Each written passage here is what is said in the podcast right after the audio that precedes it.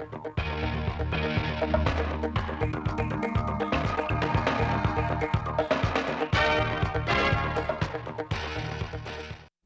kính chào quý vị và các bạn. Mời quý vị và các bạn đến với chương trình thời sự ngày 22 tháng 11 của Đài Phát thanh và Truyền hình Thanh Hóa. Chương trình đang thực hiện trực tiếp trên sóng FM tần số 92,3 MHz.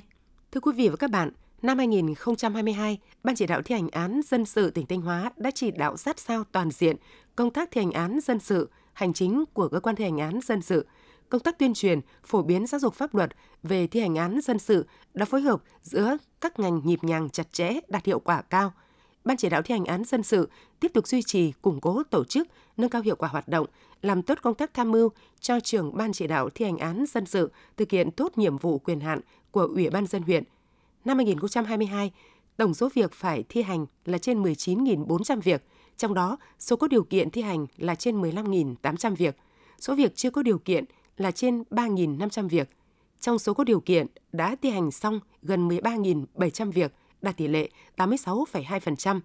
So với chỉ tiêu tổng cục thi hành án dân sự giao vượt 4,2%, đạt 105,1% kế hoạch. Tại báo cáo mới nhất của Cục Hải quan Thanh Hóa, trong tháng 11, Cục Hải quan Thanh Hóa đã thu ngân sách 1.659 tỷ đồng. Lũy kế từ đầu năm đến nay, tổng số thuế đơn vị đã thu từ hoạt động xuất nhập khẩu là 17.560 tỷ đồng, vượt 60% chỉ tiêu đầu năm do Bộ Tài chính giao. Tổng số doanh nghiệp đã làm thủ tục hải quan trong tháng là 300 doanh nghiệp. Nguồn thu tại Cục Hải quan tỉnh Thanh Hóa phụ thuộc chủ yếu vào việc nhập khẩu dầu thô của công ty trách nhiệm hạn lọc hóa dầu Nghi Sơn chiếm 83% tổng số thu nộp ngân sách nhà nước của đơn vị. Thu từ dầu thô tính đến ngày 15 tháng 11 năm 2022 là 14.650 tỷ đồng. Những năm qua, để khuyến khích thúc đẩy kinh tế tập thể phát triển, Trung ương và tỉnh Thanh Hóa đã ban hành nhiều cơ chế chính sách hỗ trợ phát triển hợp tác xã. Nhờ đó, kinh tế hợp tác, hợp tác xã của tỉnh đã có những chuyển biến tích cực, tăng nhanh về số lượng, chất lượng từng bước được nâng lên, góp phần trong quá trình phát triển kinh tế xã hội của địa phương. Tính đến ngày 15 tháng 11, toàn tỉnh có 1.266 hợp tác xã, trong đó có 790 hợp tác xã nông nghiệp, 158 hợp tác xã công nghiệp, tiểu thủ công nghiệp, 102 hợp tác xã thương mại dịch vụ, 22 hợp tác xã xây dựng, 33 hợp tác xã giao thông vận tải, 66 quỹ tín dụng nhân dân, 31 hợp tác xã môi trường và 64 hợp tác xã khác.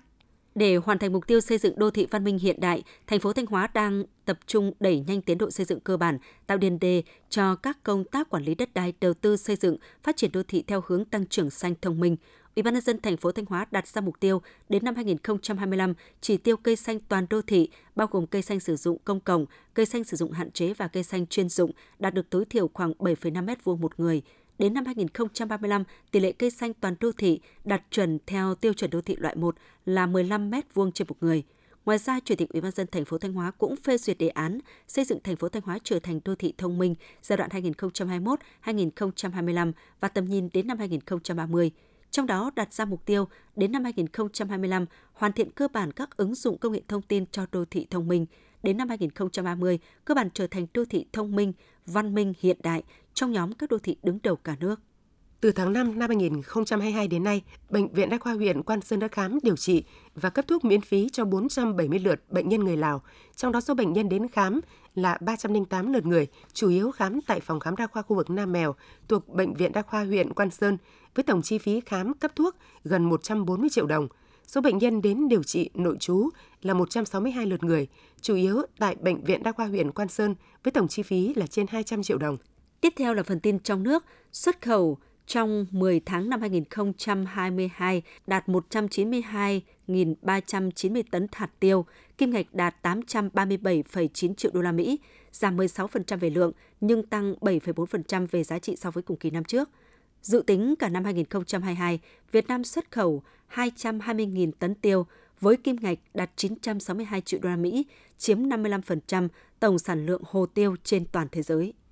Bộ Giao thông Vận tải vừa yêu cầu Ban Quản lý Dự án, nhà đầu tư, doanh nghiệp dự án chỉ đạo các nhà thầu đẩy nhanh tiến độ thi công cao tốc Diễn Châu, Bãi Vọt thuộc dự án cao tốc Bắc Nam phía Đông giai đoạn 2017-2020. cắt hợp đồng của ba nhà thầu yếu kém thực hiện dự án là công ty cổ phần 456, công ty cổ phần đầu tư và xây dựng Vina 2, công ty trách nhiệm hữu hạn Đại Hiệp. Hiện tiến độ thi công dự án thành phần đầu tư xây dựng đoàn Diễn Châu Bãi Vọt đang bị chậm – Mặc dù dự án đã triển khai thi công hơn 17 tháng, gần 1 phần 2 thời gian theo tiến độ của hợp đồng, song khối lượng đến nay chỉ đạt khoảng hơn 1.400 tỷ đồng, tương đương 16,5% giá trị hợp đồng. Trong tháng 11, tháng 12 năm 2022, để đảm bảo sản xuất kinh doanh liên tục và hỗ trợ thị trường, theo chỉ đạo của Bộ Công Thương và Petro Việt Nam, Tập đoàn Dầu khí Việt Nam PVOI tiếp tục nỗ lực đảm bảo lượng hàng bán ra trong hệ thống, đặc biệt là các thành phố lớn như Hà Nội và thành phố Hồ Chí Minh. Để không bị đứt nguồn, PVOI đã phối hợp với các nguồn cung trong nước, tận dụng các chuỗi giá trị trong Petro Việt Nam, đồng thời nhập khẩu xăng dầu theo phân bổ của Bộ Công Thương. Sắp tới, PVOI sẽ nhập khoảng 60.000 mét khối xăng dầu để bổ sung nguồn cung cho thị trường trong dịp cao điểm cuối năm 2022. Sau 2 năm tạm hoãn, triển lãm quốc tế ngành công nghiệp nhựa và cao su Việt Nam lần thứ 20 trở lại từ ngày 23 tháng 11 đến ngày 26 tháng 11 tại Trung tâm Hội trợ và Triển lãm Sài Gòn, quận 7, thành phố Hồ Chí Minh. Triển lãm quốc tế ngành công nghiệp nhựa và cao su Việt Nam năm nay quy tụ 270 doanh nghiệp đến từ 20 quốc gia và vùng lãnh thổ, trưng bày các sản phẩm công nghệ, máy móc, giải pháp hàng đầu thế giới cho ngành nhựa và cao su, chia thành hai lĩnh vực chính, công nghiệp nhựa và công nghiệp cao su.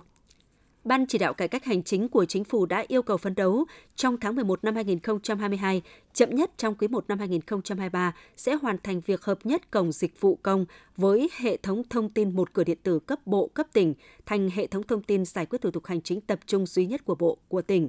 các cơ quan hoàn thành việc xây dựng quy trình nội bộ, quy trình điện tử trong giải quyết thủ tục hành chính, cắt giảm tối thiểu 20% thông tin phải khai báo trên cơ sở tái sử dụng dữ liệu đã được số hóa, đánh giá công khai chất lượng phục vụ người dân doanh nghiệp trong giải quyết thủ tục hành chính, cung cấp dịch vụ công tại các bộ ngành địa phương. Đánh giá hiệu quả hoạt động của hệ thống văn phòng đăng ký đất đai năm 2022, Thứ trưởng Bộ Tài nguyên Môi trường Lê Minh Ngân cho biết, thủ tục đăng ký, cấp giấy chứng nhận cơ bản được đảm bảo theo quy định. Thời gian thực hiện thủ tục đăng ký và cấp giấy chứng nhận đã giảm từ 5 đến 25 ngày so với trước đây. Thời gian giải quyết hồ sơ giao dịch về đất đai đảm bảo đạt trên 97% so với tổng kết năm 2021 là 95%. Việc thông tin cho tổ chức cá nhân có nhu cầu được tăng lên, số thủ tục hành chính đã được lồng ghép hoặc liên thông chỉ còn 41 thủ tục, giảm 21 thủ tục so với địa phương chưa thành lập văn phòng đăng ký đất đai.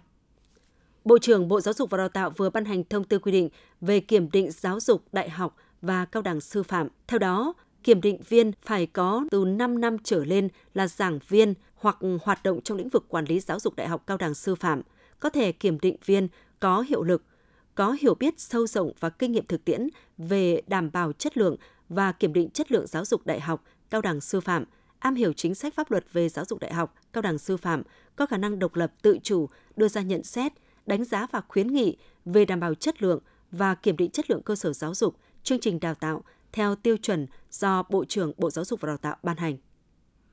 Bộ Y tế, Bộ Giáo dục Đào tạo vừa ban hành kế hoạch tăng cường triển khai tiêm vaccine COVID-19 cho trẻ em mầm non, học sinh trong các cơ sở giáo dục. Theo đó, tối thiểu 80% trẻ từ 12 đến dưới 18 tuổi trong các cơ sở giáo dục thuộc đối tượng chỉ định được tiêm vaccine COVID-19 mũi 3, tối thiểu 80% trẻ từ 5 đến dưới 12 tuổi trong các cơ sở giáo dục thuộc đối tượng chỉ định được tiêm đủ hai liều vaccine COVID-19. Với nhóm trẻ mầm non, Bộ Y tế và Bộ Giáo dục Đào tạo sẽ định kỳ ít nhất một lần một tuần thông tin cập nhật về tiến độ tiêm chủng, thông tin về các tỉnh, thành phố tiêm chậm để chỉ đạo liên ngành.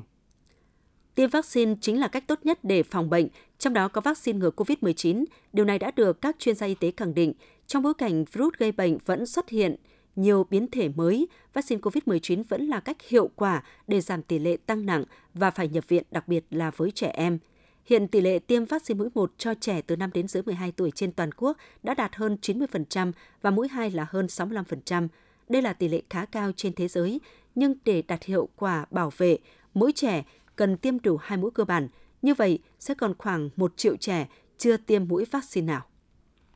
Thời gian gần đây, các ngân hàng liên tục đưa ra những cảnh báo về tình trạng mạo danh nhân viên ngân hàng,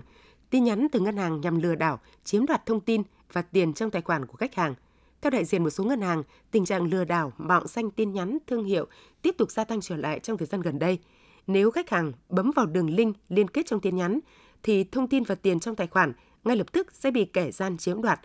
Trong dịp cuối năm nay, khi giao dịch phát sinh nhiều, một số đối tượng còn dở chiêu trò mạo danh ngân hàng, thu các loại phí sản phẩm dịch vụ và yêu cầu khách hàng chuyển tiền vào tài khoản cá nhân.